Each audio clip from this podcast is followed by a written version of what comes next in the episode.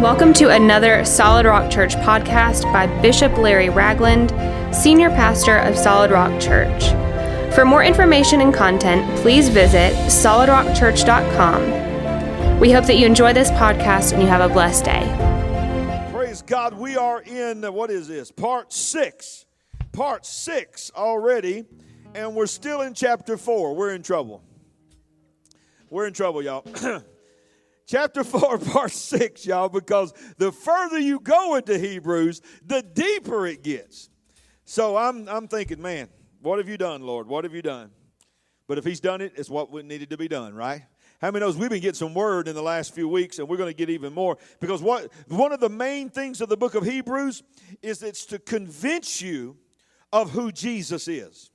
It is to absolutely use the Word of God itself, the Old Testament, and all the things that point towards Him, and, just across the board for you to be absolutely convinced that Jesus is the Messiah. If you believe that Jesus is the Messiah, shout amen. I believe it. I believe it. So we're in Hebrews chapter 4. We're going to pick up on verse 14. It's where we left off last week. Uh, and I want to I want to read it to you. I'm going to read a few verses, a couple of verses, and then we're going to get in some stuff today. Verse 14 says, Seeing then that we have a great high priest, this is very key, underline this in your Bible, this is powerful, who has passed through the heavens. Oh, yeah, we're going to get into some stuff on that one. Who has passed through the heavens. Jesus, the Son of God, let us hold fast our confession. For we do not have a high priest who cannot sympathize with our weakness, but was in all points tempted as we are, yet without sin. Let us therefore come boldly to the throne of grace that we may obtain mercy and find grace to help in time of need. Come on. How many knows we need some mercy and grace because we are in a time of need? This nation is in a time of need. We need to be convinced of who Jesus is. We need to know that He's the King of Kings and the Lord of Lords. King of Kings means He's the, he's the President of Presidents. He's the prime minister of prime ministers. No matter what you call your supreme leader in your country all around the world, he is greater than that supreme leader.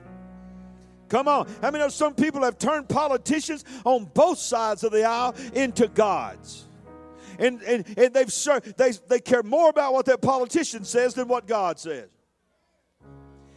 And on the flip side, some of y'all have turned the other side's politician into the devil.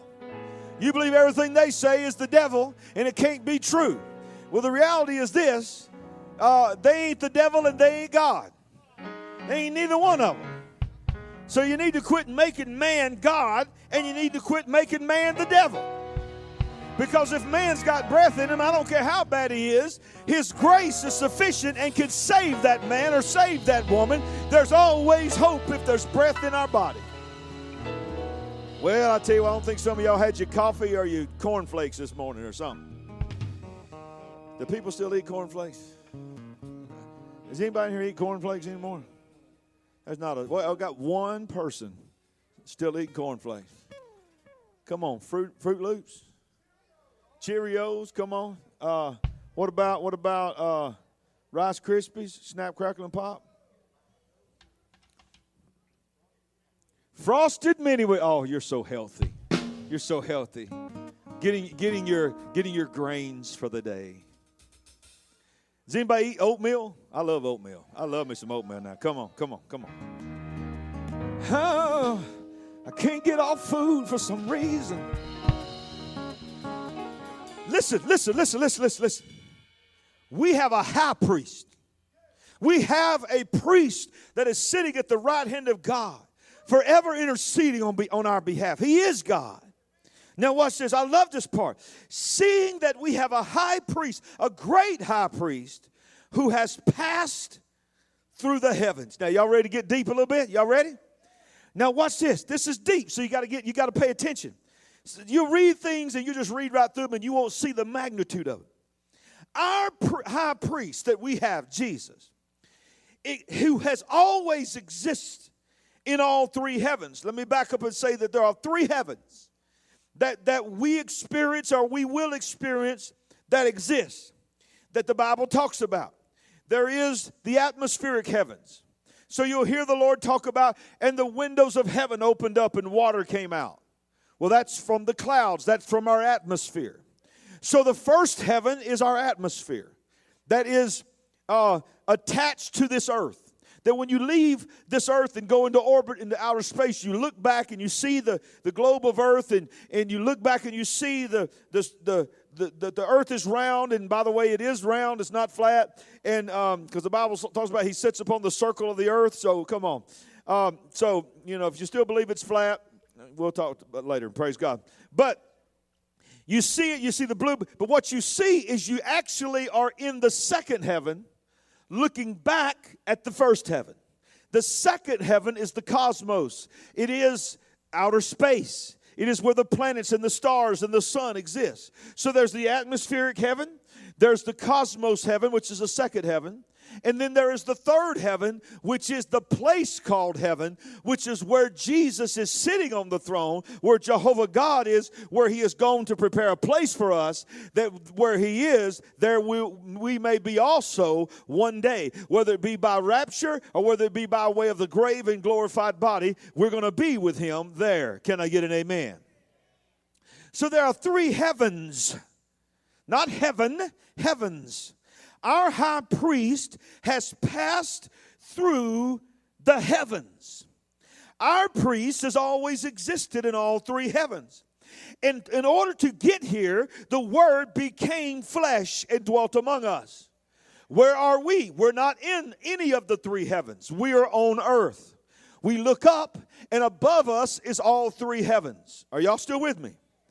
But the Word became flesh to uh, and walked among us. So, in other words, in order for the Word to become flesh, He had to come. The Word made a decision to come through all three heavens and become one of us and limit Himself outside of all three places. Are y'all hearing me? While He walked on earth down here, get deep on it, looking up as God Himself who has always existed, looking up because of the limitations he put on himself to walk on earth, looking through the three heavens that leads to his home, leads to the Father, leads to where his throne is.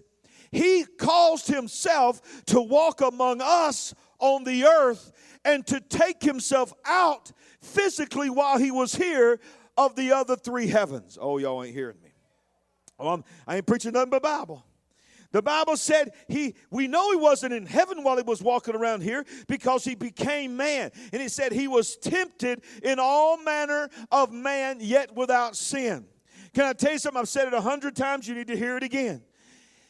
The reason he limited himself to being man who happened to be God instead of God who happened to be a man is because he one of his purposes was not he had many purposes. The first curse, his first purpose was to create the new covenant, die on the cross for our sins, and give us access to forgiveness and so forth. But he also came as a man and he walked out and he allowed himself to be tempted in all manner of man, yet without sin, so that our God can relate to us and we can relate to our God.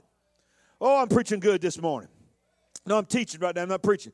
But the thing about Jesus is this He came so that we could see Him walking and being tempted. If He did not operate as man who happened to be God, and, and when He was tempted, and think about when He was in the garden, when He said things like, Father, if there be another way, let this cup pass from me those kind of things. That was the man side of him that if he would allowed himself to be God who happened to be man instead of man who happened to be God, it would have been so easy for him to just leave this earth, go through the heavens, sit back down on his throne, and be done with us. But he chose to stay here throughout all the attacks on his physical brain, attacks on his body Listen, I'm going to tell you something what else I believe about Jesus. I don't have scripture to prove this, but I just got to know because when you study the nature of Jesus, if he, if he was tempted like in all manner of man, yet without sin, let me tell you something. He hurt in his body like we hurt. Don't think that because he's God and because he's Jesus, when they slapped his back with the cat of nine tails, 39 stripes, he didn't feel it. He felt it. He didn't just allow himself to just take the pain and, and to not hurt him. He felt every blow just like you would feel. When they drove those spikes through his hands and his feet, pierced his side, pushed those thrones into the into the to his skull as a crown of thorns, he felt it. He felt it. He lived, he suffered, he was tempted here on this earth, yet without sin. He lived a sinless life. He rose from the dead. How many believes he's alive? They laid his body in a borrowed tomb. Three days later, the stone was rolled away, and Jesus came back from the dead. He showed himself by many infallible proofs and walked around and taught and preached for 40 days. And at the end of the 40th day, watch this. I think it's interesting. Because remember, we have a high priest, a great high priest, who has passed through the heavens. Everything he did here on this earth, he did it so that we could see that we could experience and or that we were going to experience. And, and I'm telling you, I think it's awesome the way he uh, the way he left here to go back to the heavens. To, through the heavens. I think it's awesome. How many knows Jesus? The Bible said when he was in glorified form, he just walked right through the wall when he went to see his disciples. Read the Bible. It says he didn't even open the door, he just walked through the wall and walked in there. Jesus had the ability, he always had the ability because he's God, but even his, his, his, even the bodily form of Jesus that had now been glorified because of the power of the resurrection, he had the ability to translate himself anywhere. Remember when he was sitting there uh, having dinner with the people that he was walking with on the road to uh, uh Emmaus, and they're just sitting out and they figure out who he is. He's sitting there eating fish with them, and they're like, oh my goodness. And they turn around and look at him and they realize who he was. He just disappeared. Jesus could have said after 40 days, Y'all, it's been good. I'll see y'all soon. It's been awesome. But I'm out of here and disappear. How many knows he could have? But he didn't do that, did he? The Bible said he told he talked to his disciples, tell them, told them to tarry in Jerusalem till he shall receive the promise of the Father. He went all the way up to the highest place that he could go up to, so that everybody could see what he was about to do. And the Bible said when he got through saying everything, his feet lifted off the ground and he began to ascend up into the clouds. Are y'all hear me? And then he disappeared. And the angel, they're all looking up at the clouds. They watched him slowly disappear into the clouds. The angel looks at everybody, everybody's like this, watching him go. And the angel said, Why stand you gazing? Uh, for in like manner as you have seen him go away, so shall he come again. Come on, y'all hear me. I believe that even in the point of the ascension, he was trying to tell us it's going to be all of our destiny one day to leave this earth and to go through all three heavens. Praise God. That whether it be by way of the rapture or by, whether it be by way of death, we're going to all go through all three heavens. My God, this is good preaching. He passed through the heavens. How did he pass through the heavens? I don't know. I don't know. I, can't, I don't know. I, all I can do is tell you what the Bible says. I don't know if the moment he disappeared from us, he kicked it into light speed, God speed, put it that way, and he was there. Or he might just went on through. I mean, he might just enjoyed it. I don't know. He might just enjoyed looking at his creation. Shh, I don't know. I know that he ascended slow enough for people to see him go because the angels saw people watching him go. I don't know what happened when he got on the other side of the clouds, but I can tell you this. The Bible says that when he comes back, he's going to come. I'm not talking about coming back, when he raptures us up, if the rapture was to take place right now, the Bible said he will be in the clouds and we will go to be with him in the cloud. We will meet him in the air. That's what the Bible said. We will meet him in the first heaven, and then he will take us through the second heaven. Come on, Jesus. Then he will take us into the third heaven. Hallelujah. Woo, I feel the Holy Ghost. He's going to escort us in because we ain't got no right to go in without an escort. He's going to escort us in. And if the rapture was to take place right now, seven years from today, will be the end of the tribulation period, and it'll be time to set up the millennial reign. And we'll be sitting at a place called the marriage supper of the Lamb. And while we're sitting at the culmination of that wedding feast, He will stand up and he will declare that the, this dinner's over. It's time to go back to your permanent home. It's time to put this thing to an end. It's time to finish what I started. And the Bible said he'll get up, he'll mount a white horse, he'll put on a special garb, he'll put on a special robe that has a name written that no man knows except he himself.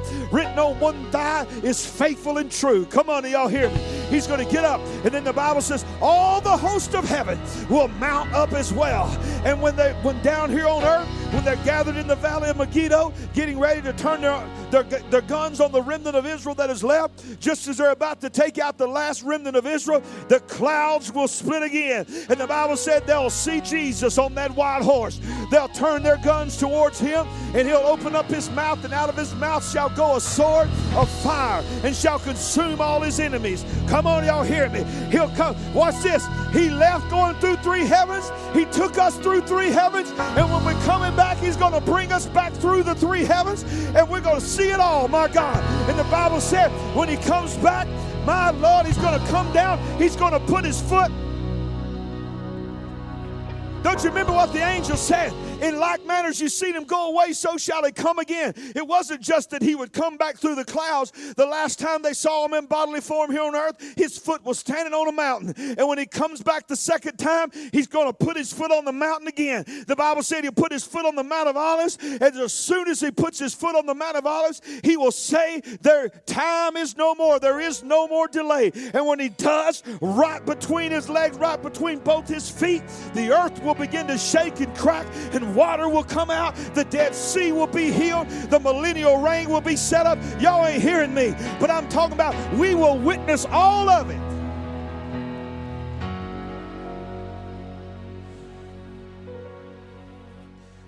We watched him, or they watched him leave this heaven.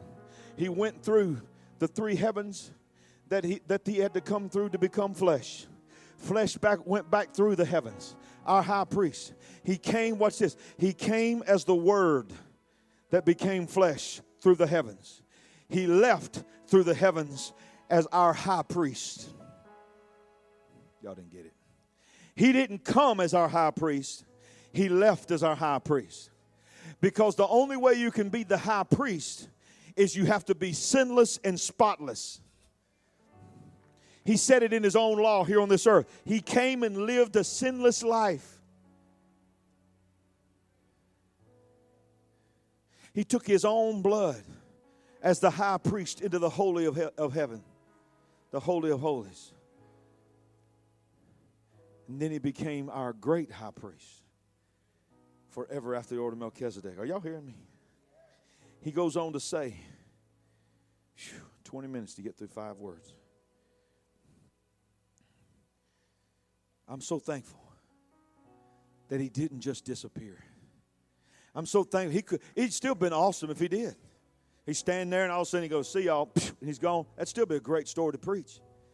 But I'm thankful that he left the way he left to show us the way I go is the way I'm coming back.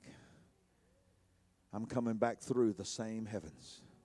I'm leaving. I'm, ooh, I'm leaving as your high priest, but I'm coming back as king. Huh? I, I had to ride a donkey on this side, but I won't be riding a donkey when I come back. They put a crown of thorns on my head on this side, but there won't be a crown of thorns on that side. I was beaten beyond recognition, blood and scars all over my body the last time you saw me. I come back this time, my fire's coming out of my eyeballs. Are y'all hearing me? Jesus. So now watch this. He's our high priest, our great high priest, who has passed through the heavens, comma. If you're wondering who he's talking about, I like it when he does that. Jesus, the Son of God. Makes no mistake about it. I'm talking about Jesus, the Son of God. I'm not talking about Moses. I'm not talking about Elijah. I'm talking about Jesus is our great high priest. Now, watch this. So let us therefore hold fast our confession.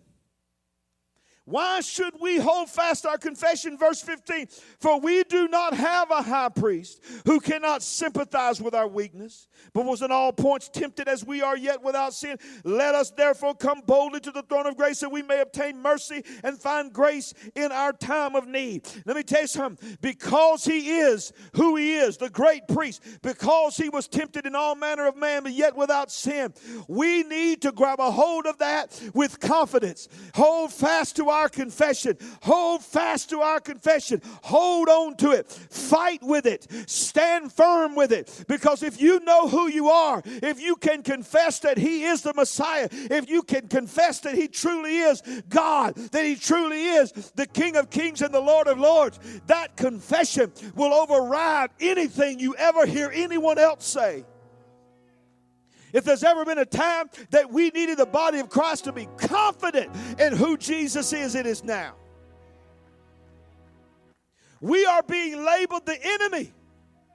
Christianity is being labeled the enemy. I mean, there has been bad things over in the history of, of our world that's been done in the name of Jesus Christ. I know that. But that wasn't what Jesus wanted. That people hijacked the name Jesus Christ. But let me tell you something.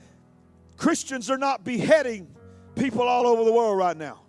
But other religions are, and they are embraced with love. They are embraced with caring. All these other religions, they talk about meditation and, and, and going into some kind of dreamscape and all this kind of weird stuff. They're, they're embraced. All this, oh, these are, these are religions of peace. But Christianity is a religion of hate. Religion, that's why they say that. They only say that for one reason because Jesus said, I am the way, the truth, and the life. No man gets to the Father but by me. There is no other way. You, you can believe what you want to believe, but you're believing something wrong. You're believing in a false God. Can I say it? Can I declare it? Can I not be afraid to say it? If you believe in any other God except Jesus, you are believing in a false God. I might get a death threat on that one. I'm not kidding. I'm not kidding. You better understand. That's why you, when your pastor starts saying things like that, death threats come. Church already got death threats. Church got multiple death threats last year when the pandemic started. People calling us and wishing, hoping that everybody in our church would die. We better hold on to our confession. I like what First Timothy said. 1 Timothy chapter 1 verse 18 Paul said this this charge I give to you my son Timothy according to the prophecies previously spoken concerning you that by them you may war, wage the good warfare having faith and a good conscience which some is having rejected concerning the faith they have suffered shipwreck. Let me tell you something there's a people that their faith has been shipwrecked because they have lost the confidence to speak in who they are in God and who their God, who their God is. You better know who you are in God. Huh? You better know who you are in God. Those that love you better see a, not an arrogance, but a confidence in you. They, they, they need to know that when all hell is breaking loose, they got somebody they can go to that's going to fight for them, that knows who their God is. I don't want some mamby-pamby Christian praying for me when I've been diagnosed with something that's incurable or I've been told I got to go to ICU bed. I want somebody that knows how to touch God praying for me.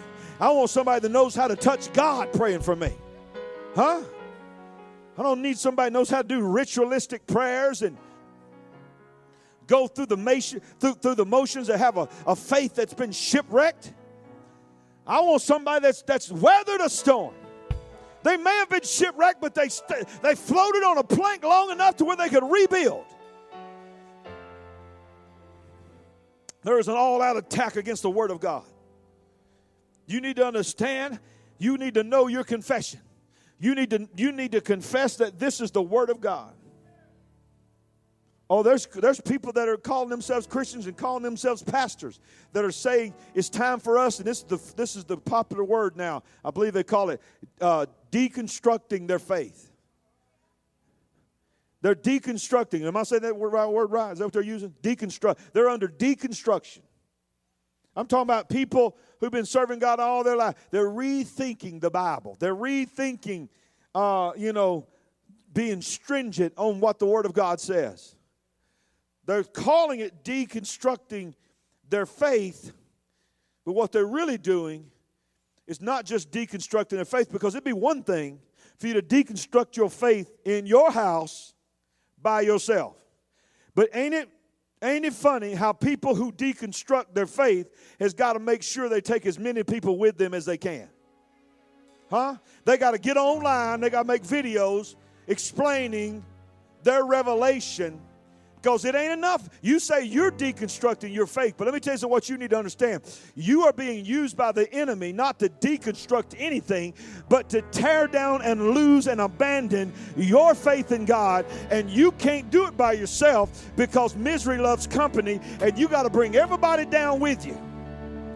So while the world is deconstructing their faith and tearing down the principles of their faith, why can't we have a generation that rebuilds their faith, that rebuilds the old waste places? Why can't we have a generation that gets online and says, hey, this is why I'm confident in who I am? This is why I'm confident in my confession that Jesus is the way. Can I tell you something? You love people, you be there for people, but if you got somebody trying to deconstruct your faith, stop listening to them. Still love them, be there for them, but don't listen to garbage coming in you that's against the Word of God. If you hear somebody say, well, the Word of God was, was written by great godly men, but it was just men's writings, and you can't really take it literally, I don't want to listen to nobody that, that tells me I can't take the Bible literally. I don't want to listen to somebody that can't tell, tell me that the Bible is not true. Because if you, once I let that thought come into my mind, how do I know what's true and what's not true? It's either true or it's not true. The old saying is Jesus was either a lunatic, a liar, or he was Lord. Are y'all hearing me? He was either he either lost his mind, pretending to be something that he wasn't. He knew what he was doing and he was a liar, or he was Lord. Let me tell you something. Ain't no lunatic and no liar has ever kept their story going for over 2,000 years. Amen. It always falls somehow, but it ain't failed yet, so he must be Lord. Politicians, media, Hollywood, YouTubers who still live in their mama's basement. Set them up a green screen in their mama's basement trying to tell the world, thousands of people. They can't even get a job and find a place to live. They're going to try to tell me about my God? Huh? They'd stop edit because their mama hollers at them, it's time. Your spaghetti's ready, baby. You're trying to teach people about God? Politicians, media, Hollywood, YouTubers, influencers. And here's the big one preachers are coming against the confidence of the Word of God. It is imperative that your conscience and your decision making in this moment is guided by a strong faith. Oh, we're being told all the time let this blank lead you, follow the blank. How many of those people that's telling you to follow the blank? You y'all know what I'm talking about? Science! And I'm believing that. How many knows God ain't got no problem with science? He was the he was the original scientist. He's the one that put things in rotation. He's the one that put things that are in motion that we study. God's not anti-science, and neither is the Word of God. But some things that people call science, and I'm not talking about this current thing that we're dealing with, but some things that people call science is not based on anything scientific. It's based on someone's words. And most of the time, if you really delve into and, and deconstruct, there's that word, the words of those people that are using the word science, they really have no evidence for it. It's just an utter hatred for God and creation, and they want to do everything they can do to convince you that creation could not be real. Okay? Let me just tell you something. You can believe what you want to believe about evolution, you can believe what you want to believe about creation, how the world was created, whether it was six literal days, six thousand, six million years. I don't care what you believe. All I know is this if you're a child of God, you believe something that's pretty miraculous. And that is, first of all, there was a baby that was born of a virgin. By the way, science says that can't happen. That is scientifically and rationally impossible. Huh? You're going to have to have a seed, you're going to have to have an egg. Praise God. I heard somebody say this other day. It was hilarious. Look at your neighbor and tell him, You won. You won the fight. You won the race. That's all I'm going to say. There's one of them that beat all the others at a magical moment. And that was you. Come on, you hear me? Somebody shout, I really did win. Focus, Larry, focus. So there, there's you something right there. If you believe the Bible, if you're a Christian, a Christian is going to believe that Jesus was born of a virgin. If you also believe the Bible, 33 and a half years later, he died on the cross, was put in a tomb, and he lay dead for three days, completely diagnosed dead. And he came back from the dead. That's, that's medically impossible as well. So if Jesus can be born of a virgin, if Jesus can come back from the dead after being dead for three days, then I believe he can speak something into existence. He can tell a tree to grow and it'll grow. He can tell the waters to form and they'll form. I don't care if you think I'm some uh, crazy loon for thinking that. I just believe the Bible. Somebody, I got so many thousand things going through my head right now. Hang on. Somebody asked me one time, I've been asked this several times actually. What will you do, Pastor, if they prove that aliens are real? I think, well, that's pretty cool. That, won't that assault your faith? Not at all. Not at all. Personally, I don't believe in them. I believe people are seeing something. Ain't no doubt about it. I believe they're seeing something, but I, I don't know if there's life on other planets. I have no idea. But life on other planets has nothing to do with my life on this planet. Because the reality is this I don't know if there is. Jesus can do whatever he wants to do for them at that planet because all I know, whether he did or not, he came to this one. He came to this one. He was born of a virgin on this one. He lived a sinless life on this one. He came back from the dead on this one. So whatever he chose to do out there, he can do it. It don't change my faith in what he did for me in this one. Don't don't don't challenge me at all. What? Okay, okay, Pastor. But what about this one? What about this one? What if they what if they prove the aliens exist and then they prove that we're all here because they put us here and we're an experiment? Let me just tell you something right now. If you are stupid enough to believe that somebody could somehow prove that an alien race made us, wrote the Bible to keep. I, I, had somebody one time tell me, Well, I don't believe the Bible. I believe the Bible was written by aliens. That's what they told me. They said they, they wrote it by aliens because they knew that their people that they put down here needed some kind of moral code so they wouldn't kill everybody. So, we, so the aliens wrote the Bible. There are people that believe that. Can I tell you something? That, that person that told me that was emphatically did not want to have anything to do with my relationship with God, that was trying to come against my relationship with God. I want to tell you right now that same person that said that aliens wrote the Bible is born again now. His entire family is serving in a Holy Ghost Pentecostal church because God's anointing will always override. So, yeah, come on. Little green men don't bother me. Don't bother me. Y'all having fun at church? My faith is not my faith is not strong based on what somebody tells me in, in, a, in a television interview or something, some video or some document. Let me just tell you this too, and I'm not trying to be some conspiracy theorist when I say this, but you got to understand something. We live in a day now that you can make anything look real. Anything. I'm talking about you you cannot there was a time not long ago you could say, oh, okay, that just sort of looks fake to me. There is technology out there right now that you cannot tell that it's fake.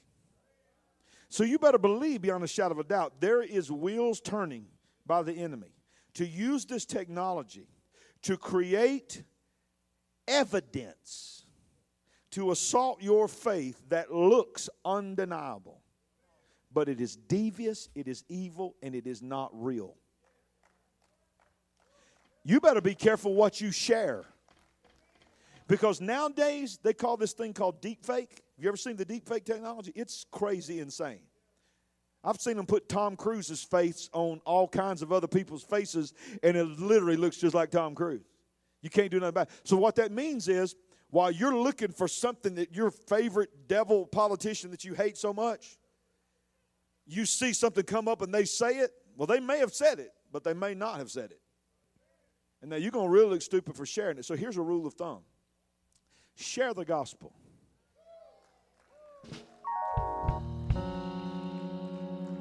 it stays the same. Some have rejected this, is what Hebrews says. It is shocking to me how many believers and even spirit filled believers who have rejected their faith.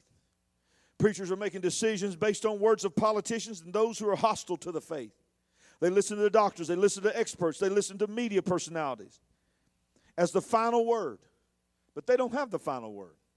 What they're saying may be absolutely true. What they're saying may be scientifically and absolutely factually true.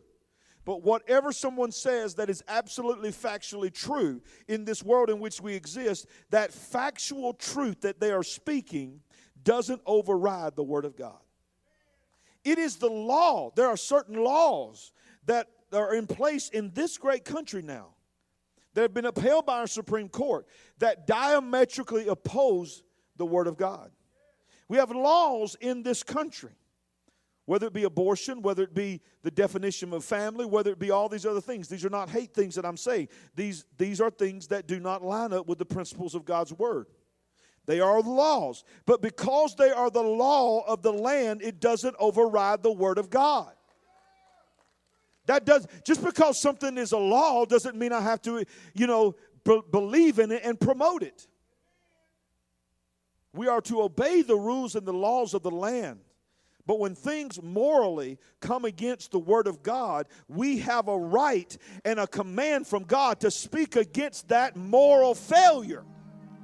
We can't accept abortion just because it's a law. Listen, I'm not speaking against ladies that have struggled with that in the past. Please understand, I'm not being uncompassionate. But we can't just accept it because the Supreme Court said it when millions and millions of husbands and wives and children and papas and presidents and scientists and doctors and people that could have possibly cured cancer never got a chance to live.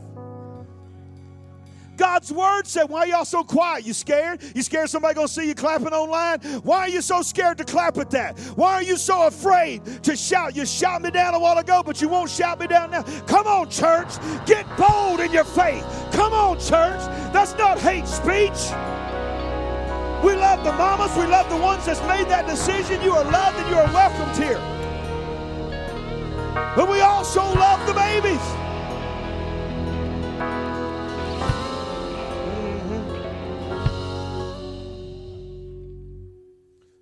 We have a church that is shipwrecked, shipwrecked in their faith. A ship doesn't start out in a wrecked position. Every ship that's ever shipwrecked didn't start out shipwrecked. They left the dock intact. The shipwreck didn't happen at the dock, the shipwreck happened in the midst of the storm. Remember that story in the Bible where, where Paul's on the ship? And of course, he ends up in, in a shipwreck. But God speaks to him some things that he told him before it ever happened. How many knows when, when your faith is in God and your God many times will warn you of storms coming. If you'll be faithful to him even when the storm happens. The storm sometimes to happen. Sometimes your prayer doesn't stop the storm. Sometimes your faith is grown, is, is developed in the midst of the storm and, and as a reaction of what you do after the storm. But I love that part of the storm where it says they fought the wind. They fought the wind all night long trying to go against it until finally the captain said, We can't fight anymore. We're just going to let it drive. And they took their hands off the wheel and they let it go wherever it went. Sometimes, you know, Jesus needs to take the wheel. Hey, y'all need to write a song on that. You could make millions. Oh, sorry, I've been done. Sorry.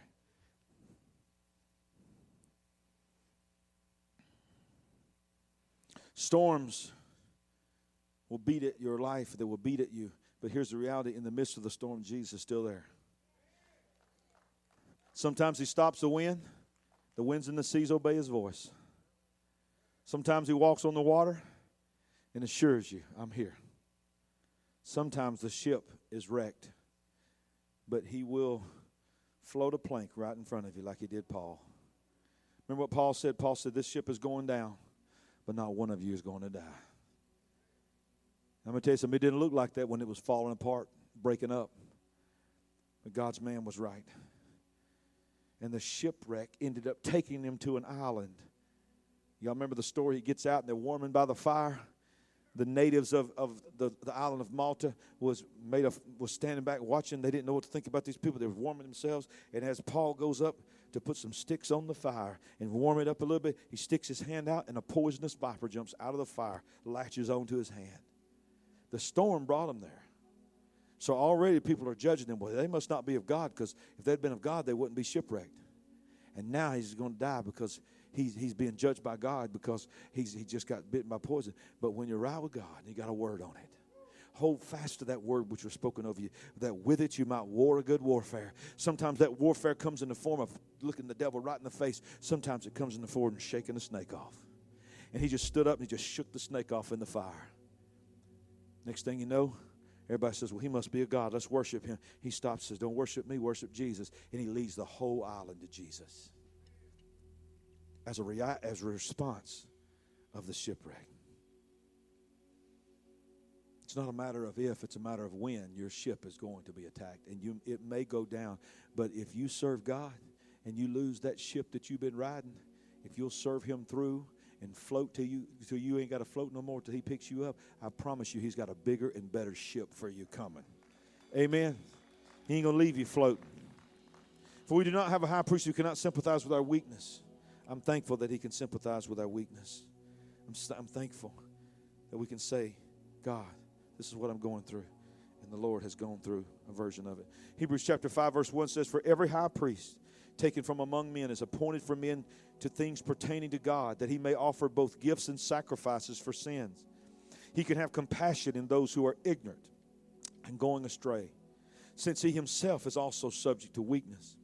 Because of this, he is required, as for the people, so also for himself, to offer sacrifices for sin. And no man takes this honor to himself, but he who is called by God, just as Aaron was. So, what he's trying to say is, he says, Listen, everybody understands the office of the high priest. It is, um, it is of God in the Old Testament that these men are just men. They were taken from men and they were appointed to do things pertaining to God. One of the things that they would do is once a year, only the high priest was permitted to do this. Started with Aaron, and then it was passed down to his sons. That once a year at Passover, that high priest was the only one permitted to go into the Holy of Holies. And I like what it says here. He says he can have compassion on those who are ignorant and going astray, since he himself are subject to weakness. He is a man just like them, he is tempted just like them. So the priest goes in.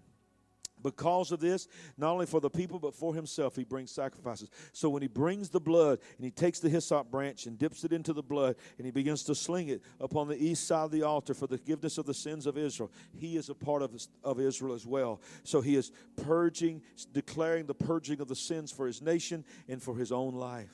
It says that he does not take this honor to himself, but he is called by God just as Aaron was. And I'm going to go very, very fast in the next 10 minutes. For these things that we see, as the author uh, of, of, of, the book of Hebrews makes so sure that we know the high priest is human, and the high priest must be human. Listen, the office of the high priest was first given to Aaron and his sons following the establishment of the Mosaic covenant in Mount Sinai. They were to administer the sacrifices of the articles described by God to Moses on the mountain. The high priest was a foreshadowing of the coming Messiah who would ultimately fulfill the office. Remember, Jesus said, I came not to destroy the law, but rather to what? Fulfill the law. In other words, that word fulfill means to become. I, be, I came to become the law. I am the law. He is the word that became flesh and dwelt among us. He didn't do away with the priest, he became a priest. He didn't do away with the lamb, he became the lamb. Are y'all hearing me? That's what Jesus did. The high priest was the human representative to God. He administered the sacrifices on his and his nation's behalf. He was over the other priests. He alone would enter into the Holy of Holies once a year. The place called the Tabernacle of Meeting, the Tent of Meeting, and its articles are all copies of heavenly counterparts. Do you know that in heaven there is an altar? In heaven there is a there is a, uh, a, a table. In heaven there is the menorah. These things, the temple itself is, is a small replica of the throne of God, the temple of God that is in heaven. They're, built to specifications because they were earthly miniature uh, examples of the tremendous thing that we see in heaven. We see it in the book of Revelation. We see it in Exodus chapter 25. We see it in Hebrews 9.23 as we go further. Listen very quickly as I go fast. You're going to have to go back and get the, uh, the replay of this. I almost said go back and get the tape.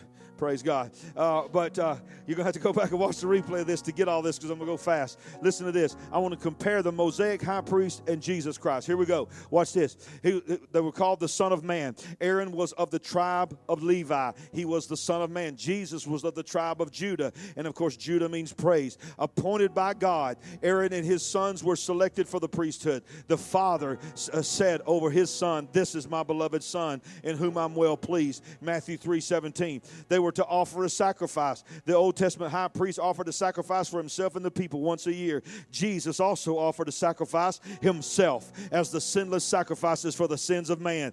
Oh, praise God. In the Old Testament, he was known as the chief or the leading priest. He was the only priest that could enter the Holy of Holies. He alone would make atonement for Israel once a year. Leviticus 16. Upon the death Jesus, upon the death of Christ, the curtain that separated in the temple man from the Holy of Holies was ripped from top to bottom. Praise God. When he said the words, It is finished. He then entered to heaven for us with his own blood. The Bible tells us that those who trust in Christ as king and priest are kings and priests. Christ is the chief of priests. There's now only one mediator between man and God, the man Christ Jesus. In the Old Testament, the high priest represented humanity to God. Aaron and his sons administered the offerings and gifts before the altar, including the obligations uh, for sin offerings, voluntary gifts of thanksgiving. Jesus, through Christ, my God, he reconciled to God on behalf of all man and has given us access to the throne of God in heaven. Woo! I feel the Holy Ghost. In the Old Testament, the high priest wore the names of Israel on his shoulders as a memorial before the Lord. It, Jesus came bearing witness of himself to Israel. Following Israel's rejection of Christ, the Gentiles are now grafted into God's covenant with Israel. Woo! Hallelujah. In the Old Testament, the high priest had a breastplate that he would wear, of which it had 12 stones, each engraved one of the tribes of Israel over the heart. And as he entered into the presence of the Lord, Jesus, the new Jerusalem that he's building for us. It's, it says for the saints, it's made of 12 different stone foundations, and engraved in those foundations are the 12 tribes of Israel with 12 gates with the 12 names of the apostles. Can I go on? Are y'all still with me? Last one. The high priest was to strive for perfection, to be sinless. He was set aside from the people. He wore a turban and a gold plate stating, Holy unto the Lord God Almighty. Exodus 28 36. Christ attained that righteousness that was sought in the Mosaic priesthood. And I've told you this before, I'm going to tell you again. When they would bring the lamb into the at Passover, the father, the head of household, would take a, a copper tag and stamp the name of that family and would wrap it with a, with a thread around the neck of that lamb. And when they would carry that lamb over the shoulders and maybe teach his young sons to carry it, they would go up to Jerusalem once a year at Passover. They'd stand before the high priest, and they, the high priest and the Levites, excuse me, the Levites would be standing there just slaughtering lambs all day long. The blood would channel all the way through the city and out into the water. And when that happened, guess what happened?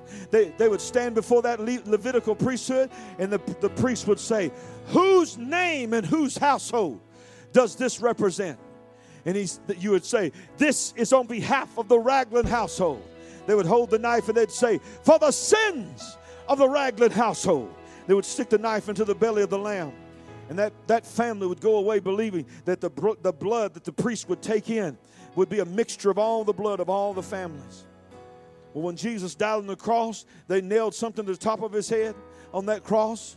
It was in three different languages and you know it in the Latin language because of the Catholic faith. You've seen it where it was three, there's four letters, I N R I. You ever seen that? That's Latin for King of the Jews. It was written in three different languages Hebrew, Latin, and Aramaic. And in the Hebrew, it's Yud He Vav He. And that Yud He Vav He, which is four Hebrew letters, means the secret name of God, Jehovah. And that's why the priest looked up and said, Change it, change it. Change it to he said he was the king of the Jews. And Pilate said, What it is, it is. I'm not changing it. They wanted to change it because what they realized was the lamb that they were so accustomed to, having the name of their father wrapped around their neck. Are y'all hearing me? As Jesus hung on the cross, Jehovah God's name was right above his head. And he was saying, This is my lamb. This is the this is for the sins of everyone that I've ever created for my children. This is for the sins of the world.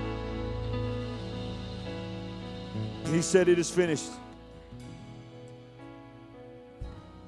When they dropped his I hate to put it this way, but it's fact when they when they brought his naked, completely naked, blood blood covered, beaten body down off that cross, that was the human side of Jesus. They wrapped him in that linen cloth. They carried him off that hill to a borrowed tomb of a man named Joseph of Arimathea. There was the man. There was the man. There was the man. There was the word that became flesh. Can you imagine the guys that brought him in and set him down in that tomb? We don't know who they were. Probably people that followed him. John was probably involved. He was the only one to cross. And as they're walking out and they're turning and they're looking, they're seeing that white linen cloth covering the form of a body. They hear the, the sound of rock on rock being slid in place. And then for just that brief second, Jesus was gone. The Roman soldiers sealed it with the, with the seal of Pilate, drew their swords, and stood, dared anyone to enter. In that tomb was the man. But the Bible said, He that ascended was also he that first but descended. So while the body laid in that tomb, the Word, the Spirit, the pneuma, the breath of God. Didn't go up, it went down. Went through the base and the belly of that tomb, all the way through the mountains, all the way through the granite, all the way through the crust of this earth, and found the place called hell. Went into hell while the man was laying in the tomb. Jesus, the Word of God, went into hell, took the keys of death, hell, and the grave. The Bible said, made an open show of the devil in front of all those that chose to follow him, mocked him went into the place, the holding place called Abraham's bosom, where all the Old Testament prophets were. There was Moses. There was Aaron, the first high priest. Until that moment, no one was revered in the high priest world like Aaron. Until that day. Because he said, Isaiah, I'm the one you talked about. I was like a lamb to the slaughter. David, the shepherd that you said was your shepherd, I'm here. Moses, when you wrote down my Ten Commandments, and I wouldn't allow you to see me because no man could see me and die.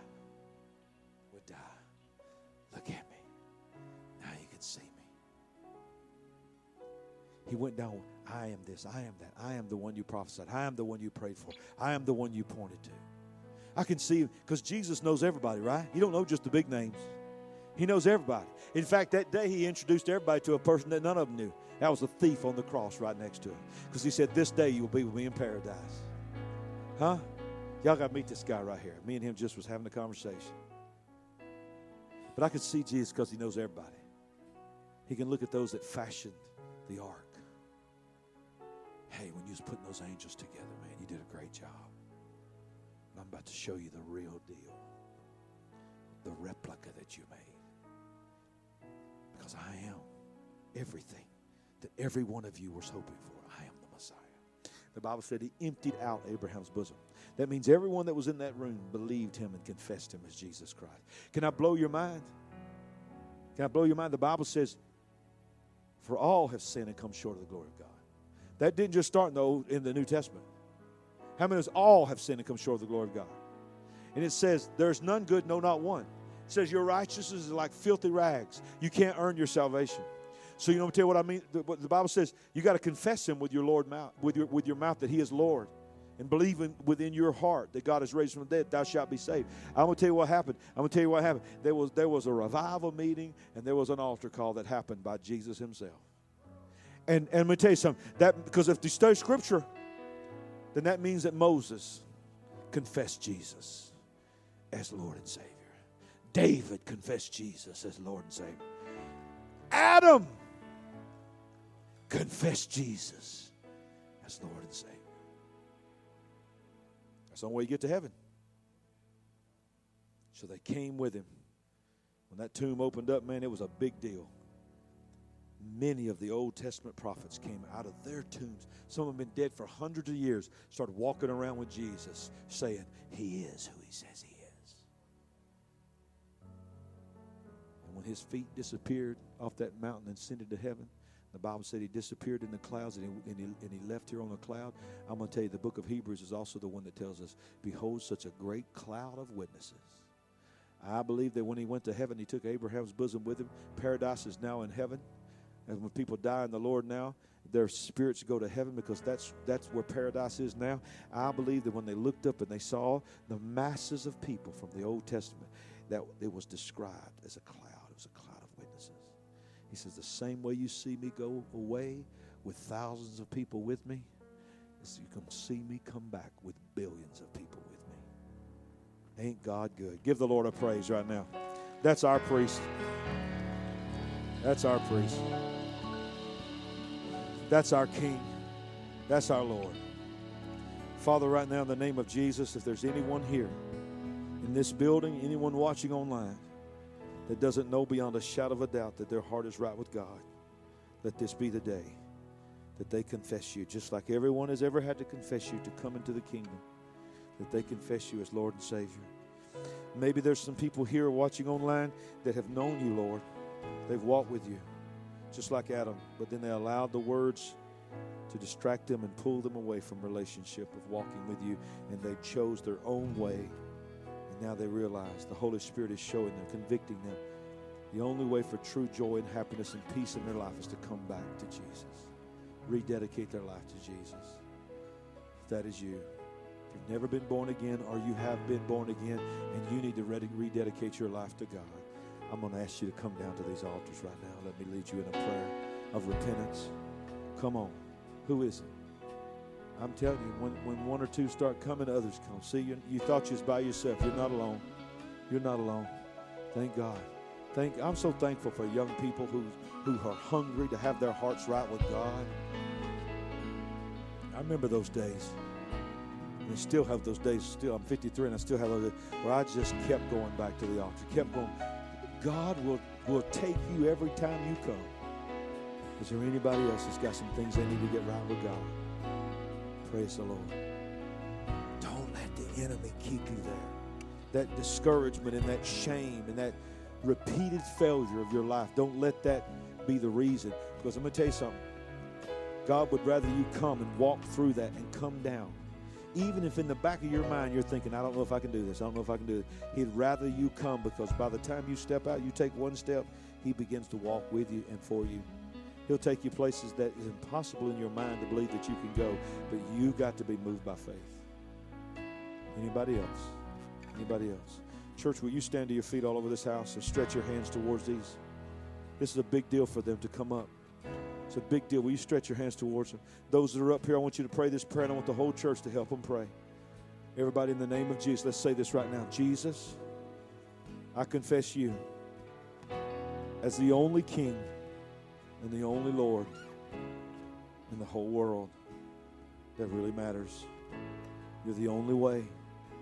Jesus, I believe you are the Messiah, the King of Kings the Lord of Lords.